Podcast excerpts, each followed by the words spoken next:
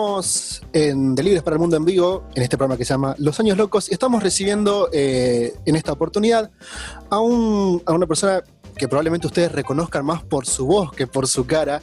Si ponen la televisión o la radio, lo van a escuchar seguramente en muchísimas publicidades y tiene una voz eh, muy eh, particular y muy reconocible. Está con nosotros Arturo Cuadrado. Arturo, bienvenido.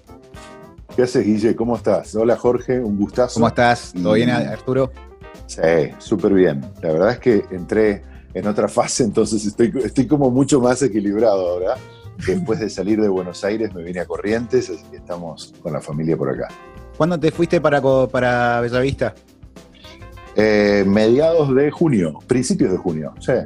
Ya estuvimos acá en la primera quincena de junio, hicimos eh, un confinamiento de 14 días acá en casa con el control de la gente del Ministerio de Salud y cuando dimos COVID free, quedamos free de verdad, así que estamos circulando como todos los correntinos, suerte con, con fase 5, ¿no? Bueno, ahora que viene el salvoconducto. Que ya reconocieron la voz, le vamos a decir que Arturo es el locutor de IPF, Cablevisión, eh, Colgate, Ride, eh, Despegar.com y bueno, y también eh, para canales de televisión y institucionales Tyler de, películas, ¿no?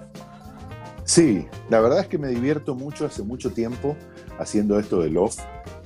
A ver, un locutor cuando se recibe tiene como muchas, muchas, muchos caminos que puede tomar y muchas actividades que puede llegar a cubrir porque somos, estamos, mejor dicho, preparados como para adquirir cierta versatilidad y poder ocupar roles de distinto tipo, desde acompañar a un periodista en un vivo de una radio, desde presentar temas, desde hacer un noticiero en televisión, a identificar radios o canales de televisión y, hacer publicidad, como es mi caso. Yo le llamo locutor de marcas. Me, me defino bastante como locutor de marcas porque también es marca Nat Geo Wild, también es marca del mundo internacional, también es marca Diario La Nación.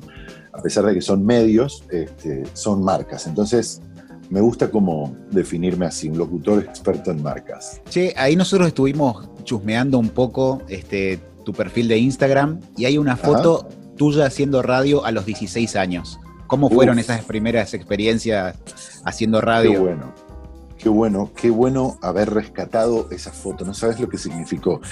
Yo tengo mucho psicoanálisis encima, hace 20 años que me psicoanalizo también, ¿no? Además de, trabajar mucho y de, criar a, mis hijos con, Carmen, mi mujer, estamos muy dedicados a esto de hacer introspección en uno. Y, elegimos el, el, coaching y elegimos el psicoanálisis tradicional. De esa manera es como la mejor manera de entrar a ver en qué anda uno por dentro, de qué está hecho uno. Cuando me aparece esta foto que, que nombrás y que está ahí en mi Instagram, me pasó algo muy fuerte porque dediqué como tres sesiones de terapia a, porque para mí es como la piedra fundamental, ¿viste? Esa época de, de, los 15, 16 años donde yo me estaba definiendo como adolescente, donde mis hormonas me estaban sacudiendo y parecía el gallo Claudio y hablaba todo así por momentos, era una cosa rara, ¿viste? Hasta que, nada, adquirí la voz que tengo naturalmente, que es la voz con la que me identifico y con la que identifico a las marcas, pero, pero sobre todo me vi enamorado en esa foto, enamorado de lo que estaba haciendo. Me, di cuenta en la foto por la memoria que, que se activó, ¿no es cierto? La emoción, la memoria emotiva, me di cuenta de, lo enamorado que estoy del medio hace tanto tiempo. Yo tenía 16 años, van a ser 30 años ahora. Es hermoso, es hermoso poder llevar un amor tanto tiempo. Porque aparte a mí me parece como a esa edad, uno no sé si elige hacer radio, ¿viste? Porque es una práctica muy rara para, primero antes, era primero conseguir un equipo o algún espacio en la radio, porque solamente lo podías hacer eh, este, en una FM quizás ahí medio clandestina, o la FM local que, te permitía hacer algún tipo de práctica. Pero hoy en día está mucho más fácil, cualquiera con, una computadora podemos hacer un programa de, radio para reírnos un rato, para pasar un tiempo con nuestros compañeros, pero en ese momento ocurrirte con 16 años hacer un poco de radio. Y además en los medios correntinos esta foto que vos referenciás fue en Goya, en FM Cristal.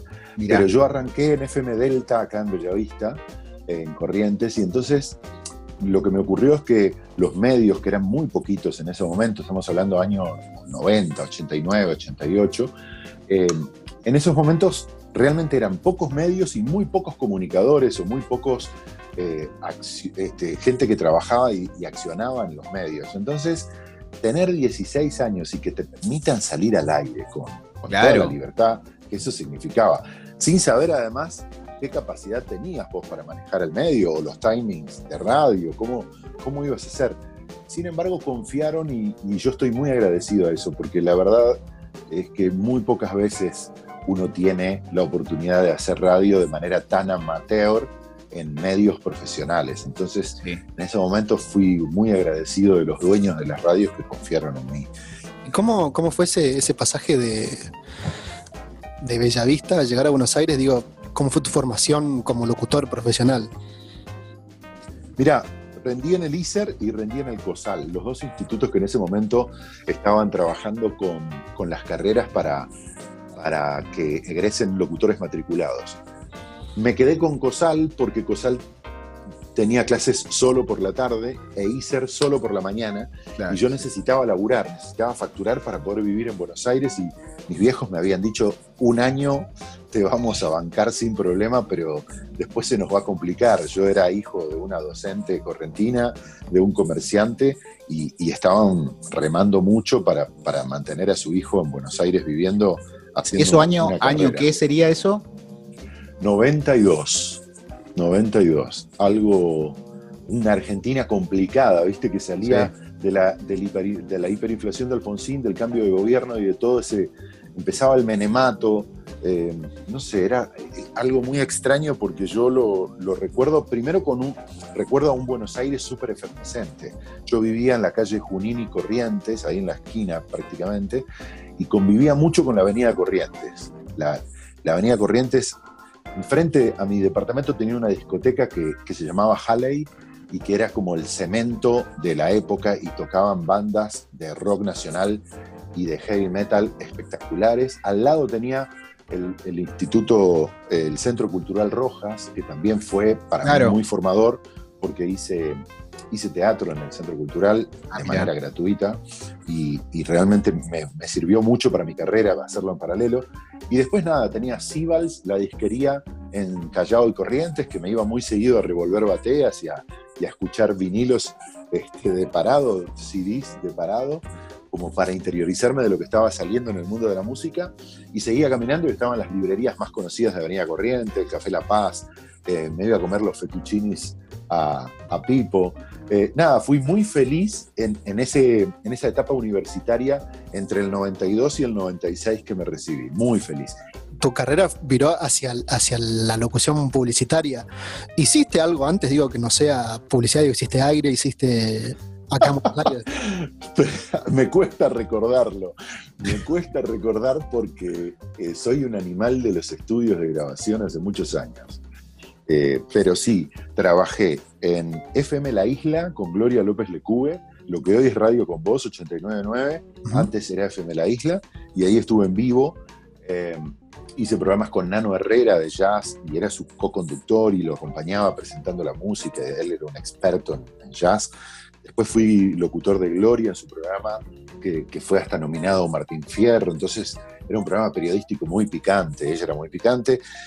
esos fueron los vivos que hice. Después me fui a Energy 101, la radio dance de los 90. Era de eh, esa radio, Sí, sí, sí.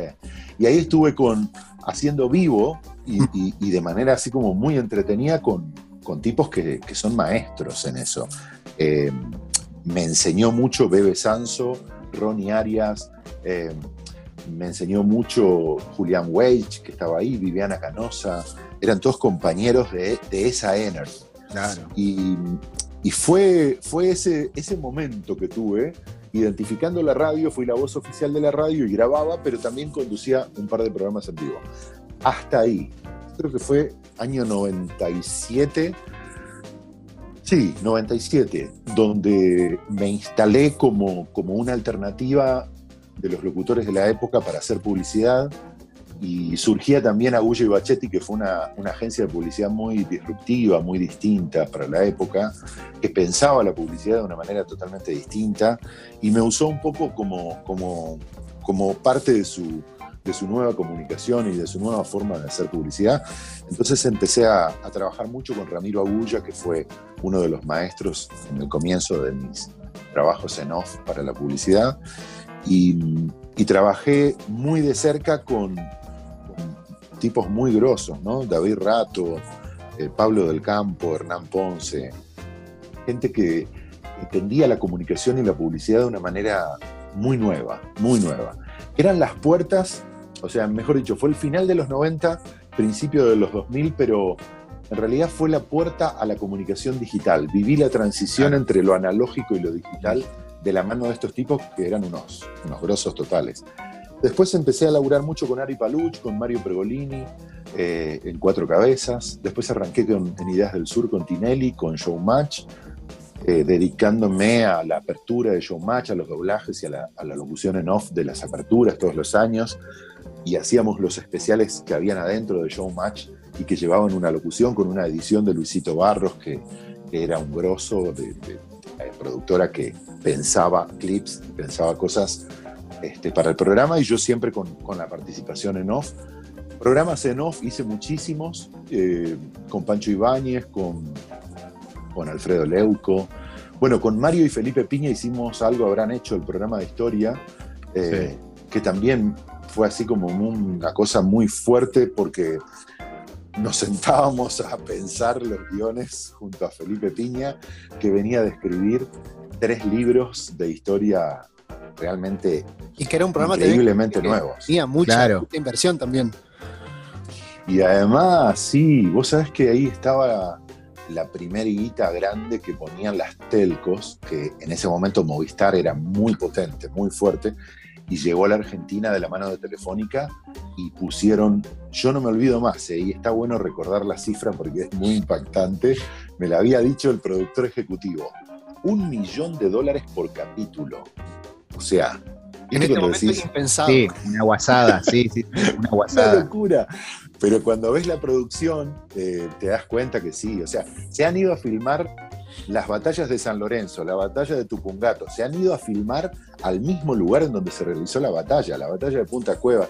Se fueron al Paraguay, se fueron a Perú, viajaban a todos lados con los actores, con el equipo de producción. claro, eso la gente por ahí no dimensiona, pero, o sea, un millón de dólares quizás para una producción de un capítulo de esa envergadura es como llegás ahí finito, ¿eh? porque tenés que pagar todo. O sea, tenés que pensar los pasajes, la estadía, el alquiler de equipos en el exterior, es una locura. Lo, que, lo más barato era el locutor en off. Eh, una, cosa que estábamos hablando hoy, preparando la nota, es que es de, nuestra condición también de correntinos, es si, la, si la, pronunciación, el tono por ahí te abrió alguna puerta en Latinoamérica o, en otros lugares para... Mira, siempre hago así como mi estudio eh, acerca de cómo surge el neutro, ¿no? O con qué facilidad se me dio lo del neutro, lo de trabajar el castellano neutro. Yo tuve una coach porque trabajábamos en un momento dado con Ideas del Sur para un show match mexicano para Univisión y nos contrataron a José María y a una modelo más, que no me acuerdo quién era, que era la co-conductora de ese programa, y a mí nos contrataron a una venezolana eh, muy buena en oratoria para que nos marque un poco los tiempos o la, la manera de ser correctos con el neutro. El castellano neutro, la particularidad que tiene, además de definirse por su nombre, ¿no? Y es que sea algo neutral para toda Hispanoamérica. En toda la región. Exacto. Y que ningún mexicano diga, oye, escucha a ese colombiano que está hablando ahí, o que ningún paraguayo diga, este peruano que estamos escuchando y nada, estamos tratando de lograr los que practicamos el castellano neutro, es que realmente no se sepa de dónde es uno. Cuando a mí en, en Nat Geo me marcan desde Atlanta unos creativos que hay allá para Disney y me marcan la intención, eh, muchas veces cuando son nuevos los chicos creativos que me marcan, me preguntan de dónde soy. Me dice, estás en Argentina, ya lo sabemos, pero ¿de dónde eres? Y le digo, de Argentina. lo que ellos tienen como Argentina es Buenos Aires. Claro. Entonces, están acostumbrados a escuchar a alguien, ¿viste? Que les está hablando todo el tiempo, como con una canción, ¿viste? Como, como, como con unos cantos remarcados. Y creo que yo como correntino, no tengo, nunca tuve esos cantos, porque no soy otra cosa más que correntino, y fui adquiriendo técnicas de locución y foniatría que me fueron llevando mm, a un neutro más correcto que mis amigos y colegas porteños. Yo te diría que es una ventaja para el neutro ser correntino y venir de la L y la R. Eh, es, como más, es como más fácil llegar a, a la llanura, a la llave y a todo lo que nos lleva a sentir la L en Latinoamérica. Es más fácil con la L natural que tengo de, de mi correntino madre. Sí, y ahí un poco ya estuviste contando algunas experiencias tuyas para trabajar en el exterior. Este, también nombraste a Disney. ¿Cómo, cómo es esa experiencia? ¿Cómo te contactaron? Porque a nosotros, este, te vamos a decir esto, nosotros somos fanáticos de Star Wars. En algún momento en un off, de, después que terminemos esta charla, te comentamos cómo lo hice fanático de Star Wars a Guillermo. Eh, pero nada, eso como nos impactó conocer un poco la historia de esa vinculación con esas empresas que son... Sí, se dedican a... son también, así como decís, globales y, que, son como hunters, están cazando talento todo el tiempo. Están haciendo casting, están buscando nuevas voces, nuevas maneras de decirlo. Y cuando dividieron a América del Sur, al cono sur, con América Central, se dividió en Central y México, que, que se llama CAM, y después está la región andina y la región sur. Y afuera de todo, obviamente, está Brasil. Entonces, la región sur se llama Cluster Sur y es Argentina, Paraguay, Uruguay, Chile y Bolivia, cinco países. Después viene la andina, Perú, Ecuador, eh, Colombia, Venezuela. Después está Brasil solito y después está el CAM, que es toda la región de Centroamérica, que hay muchos países, incluyendo Trinidad y Tobago, las islas del Caribe y demás, junto con México. Generalmente a, las voces o a los talentos de la CAM los ponen en Miami también, porque son como muy amigables con la comunidad latina que vive en Miami y en Los Ángeles. Y después dividen a esta, a esta región de esta forma. Lo que ocurrió en un principio fue que buscaron para el clúster sur una voz identificatoria del canal, me encontraron a mí. Pero después me exportaron a Andina y me exportaron a Estados Unidos y empecé como a sonar en toda la región. La marcación igual es una sola, o sea, hay un solo director de voces para la parte de español en todo el mundo Disney y hay un solo director de voces en, NBC Universal, que es también la otra compañía donde trabajo para Telemundo Internacional, y hay un, un solo tipo que dirige el mood o la forma en que quiere las cosas. Eso es muy inteligente de parte de las compañías porque realmente hay algo que después, por más que sea otro idioma, vos escuchás algo que tenemos todos en común y es genial, porque estamos dirigidos por el mismo tipo. Entonces, eh, hay, hay, ahí como una, un hilo conductor, ¿viste? De todas las voces del canal. Em, pero para mí, cuando fui elegido, ¿viste? Cuando decís, ¿what? Claro, ¿quién me contactó? ¿Cómo, ¿Cómo me contactó? ¿Viste? ¿Es verdad el mensaje que me acaba de llegar? Y, además es, así, un llamado, para es un mail con una convocatoria para hacer un Skype y hay una marcación chica para un casting que das en un casting grande, muy grande, de muchos talentos de América Latina. Después hay aún una versión más corta donde seleccionan a 5 o 7 y después una gran final de 3 donde ya negocian con vos también. Entonces buscan que los tres, esto es muy inteligente también, compañía, digo, ¿no? Está bueno contar los secretos de estas partes, son los que se pueden contar. Eh, negocian con los tres talentos para que los tres pasen el mismo honorario. O sea, la final final no se decide por plata ni dinero. No es quien cobra menos ni quien cobra más. Los tres, al que está un poco abajo lo levantan, al que está un poco arriba le, consultan si quiere llegar a este medio y quedamos todos exactamente pasando el mismo costo como honorario de locución. Y después definen quién es la voz a partir de solamente un criterio artístico. Y eso está muy bien, así sea. ¿Y cómo es trabajar, digo, en esa estructura? ya quedaste seleccionado, ¿Y cómo son las grabaciones, las pruebas, los, los testeos? Siempre es de la mano de alguien. Alguien te contacta por mail, te pide un horario para hacer una call o un Zoom o un Skype o, lo que sea. Em, y en ese momento recién te cuentan lo que ellos quieren de vos. Antes no te anticipan nada.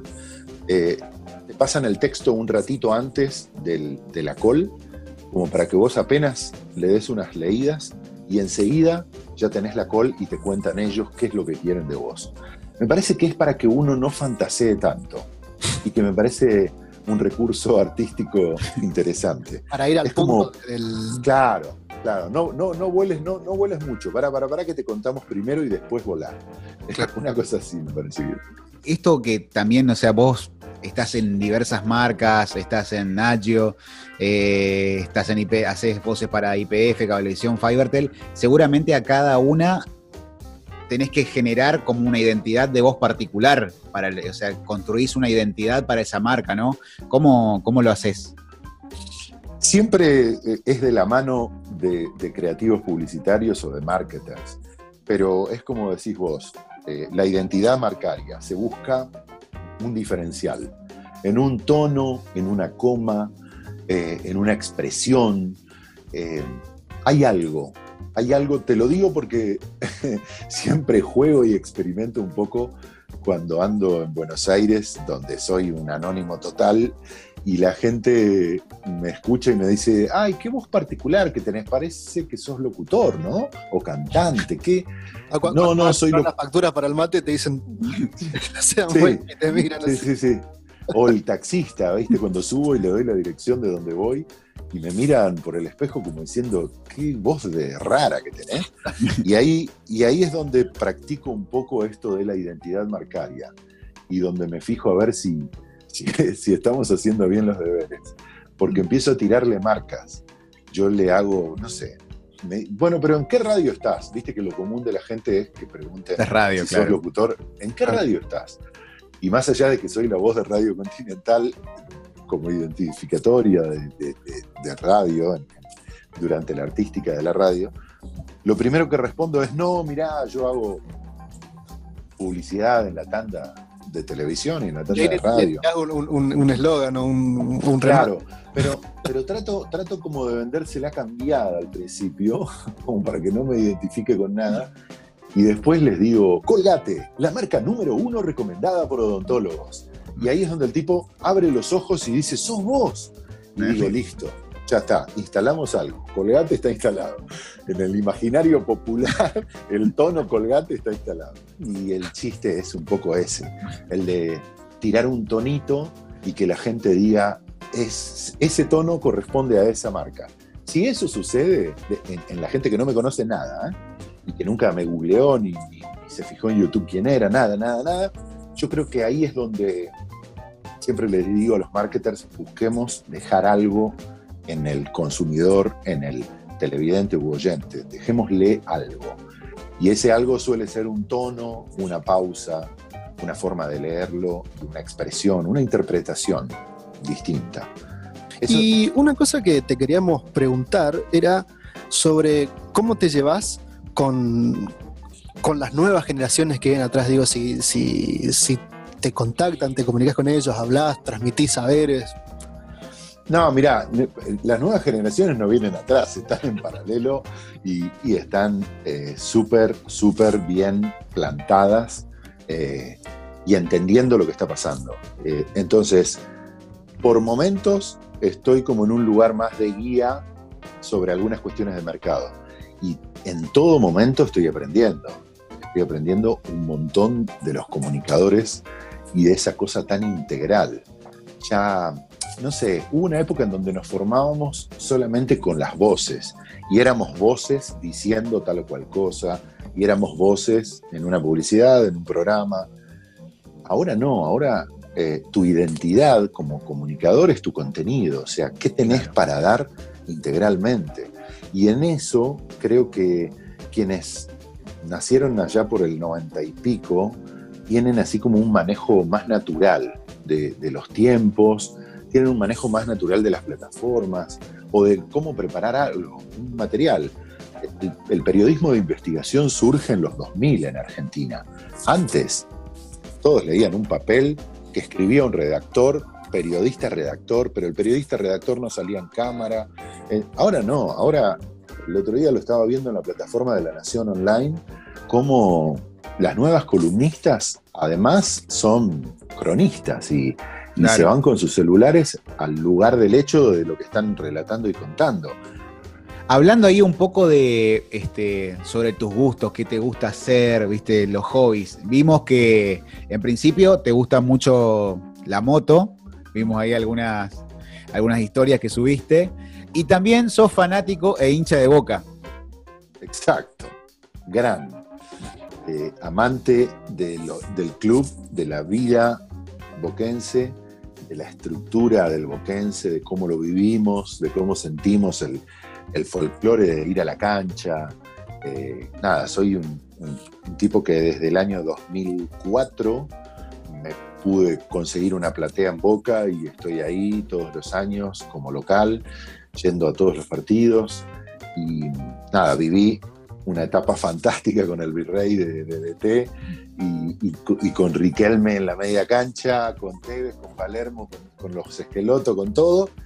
Y ahora estoy viviendo la otra gloria que es con, con Riquelme gerenciando, con, un equipo manejado desde las inferiores, con, con ese Boca Estrella del 2002, 2006, 2008 y viviendo eso muy apasionadamente con Felipe y Nacho, que también salieron bosteros y que tienen ganas de, de sentir lo que es Boca, entonces los llevo mucho a la cancha. ¿Y te imaginas después, la voz de la cancha de Boca, la voz del estadio? Sí, sí, es lo único. Es lo único que pido en, los deseos de Navidad, Reyes, en, mis cumpleaños, ¿viste? Cuando decís, ¿y qué querés que te regale? Eh, regálame una conexión con la nueva comisión de Boca para que me lleve a. Nosotros te la podemos hacer realidad. Nosotros te la podemos hacer realidad. Nosotros te la podemos hacer realidad. Te juro que es lo único que percibo en estos tiempos que la empatía llegue al punto tal que le dejen a este correntino ir un partido a la cancha de Boca a decir el equipo titular desde la cabina de la, voz del estadio. número uno. Sí, eso. Bienvenidos al estadio Boca Juniors. Una, cuestión también que nos gusta hablar a nosotros es el tema de la formación y eh, que no tenga que ser necesario venir a Buenos Aires a, a estudiar a formarse. Eh, ¿Crees posible armar algo en Corrientes, digo, o en, el interior del, país? Mira, ¿sabes qué? Creo que, esta nueva era que vamos a vivir tiene que ver no con un barbijo ni un tapabocas, sino con, con la, manera en que nos estamos comunicando y conociendo. Eh, va a llevar a que las aulas virtuales y el contacto con buenos docentes, psicopedagogos y gente que sepa dar lo que sabe, sea más accesible que antes. Entonces, yo estoy seguro que se va a poder armar de manera mucho más interesante esto de la no presencia física en Buenos Aires para ir a un instituto de formación de comunicadores o a ir a una universidad de Buenos Aires, eh, que a veces tiene algo de agradable porque es una experiencia vivencial, ¿no? Y uno se va de su patria chica y convive en la ciudad de la furia con, compañeros y con gente que también dejó su provincia o su lugar para instalarse en Buenos Aires a especializarse. Esa experiencia siempre va a ser positiva y estoy totalmente de acuerdo. Ahora, no todos lo pueden hacer. Y acá es donde tenemos que ser conscientes los que dimos este paso y que fuimos de Corrientes a Buenos Aires, tipo Cachito campeón de corriente, y que pudimos entender un poco el manejo que tiene la ciudad, adaptarnos con mucho esfuerzo y demás, tenemos que ser conscientes de que no todo el mundo está preparado para dar ese paso, y a ese otro, correntino, rionegrino, mendocino, cordobés, o lo que sea, hay que arrimarle estas herramientas, ¿no? De la tecnología aplicada a la educación y a la formación de un comunicador hasta de un operador técnico, un director de cine, lo que sea, y vivir cada X tiempo, esto significa quizás una vez por semestre, ir hasta la ciudad a convivir y a tener la experiencia de la convivencia con tus compañeros virtuales y tus profesores virtuales, y ahí rescatar todo lo que puedas de esa, de esa convivencia pero tener formación constante y estar en constante evolución, sin importar tu lugar geográfico ni tu, nivel económico, socioeconómico, cultural, y que tengas la oportunidad de democratizar un poco la, la, formación de los comunicadores. Me parece fundamental. Yo creo que hay que hacer un esfuerzo para llevar a corriente formación. Pero hay tantos medios de comunicación amateur sin profesionalizarse, con tanta gente involucrada en los medios en corrientes. Tanto talento. Gráficos, Hay muchísimo, muchísimo. Y esto lo digo con mucho conocimiento de causa porque cada vez que voy a una ciudad muy cercana y querida como Goya, acá en Bellavista, cerca de Bellavista, o Corrientes Capital, o Mercedes, o Curuzú, escucho radios locales y escucho gente, pero muy talentosa, con una capacidad además o con un don lo administran muy bien, pero de manera amateur, sin, sin la posibilidad de ponerse a prueba con un profesor y ver qué pasa con lo que saben hacer. Porque me parece que de lo que se trata en la vida es de conjugar dos cuestiones.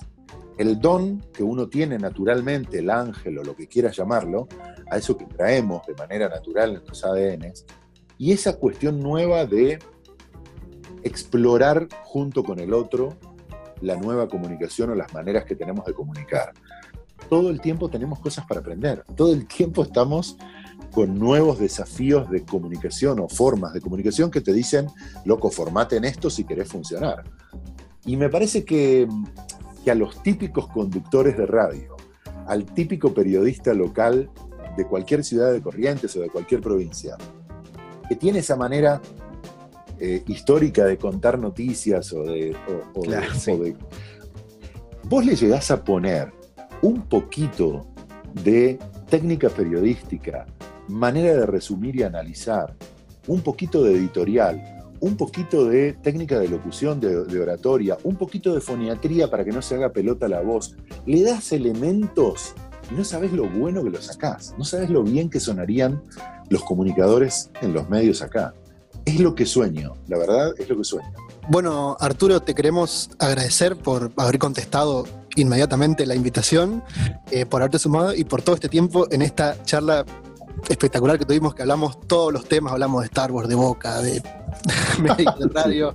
Eh, te queremos agradecer y bueno, eh, cuando vengas a Libre y podamos salir también todos, te invitamos un asado. Dale, por favor, hagamos esa correntinidad que nos gusta tanto a, todos nosotros. Pero eh, nada, les agradezco porque mm, primero tienen estas formas de contar, ¿no? que acompañan mucho a la gente. Hoy hay que ser empático. Tenemos que pensar de qué manera acompañamos a la gente con esta quietud o con esta manera de vivir en pandemia que vamos a tener durante un tiempo.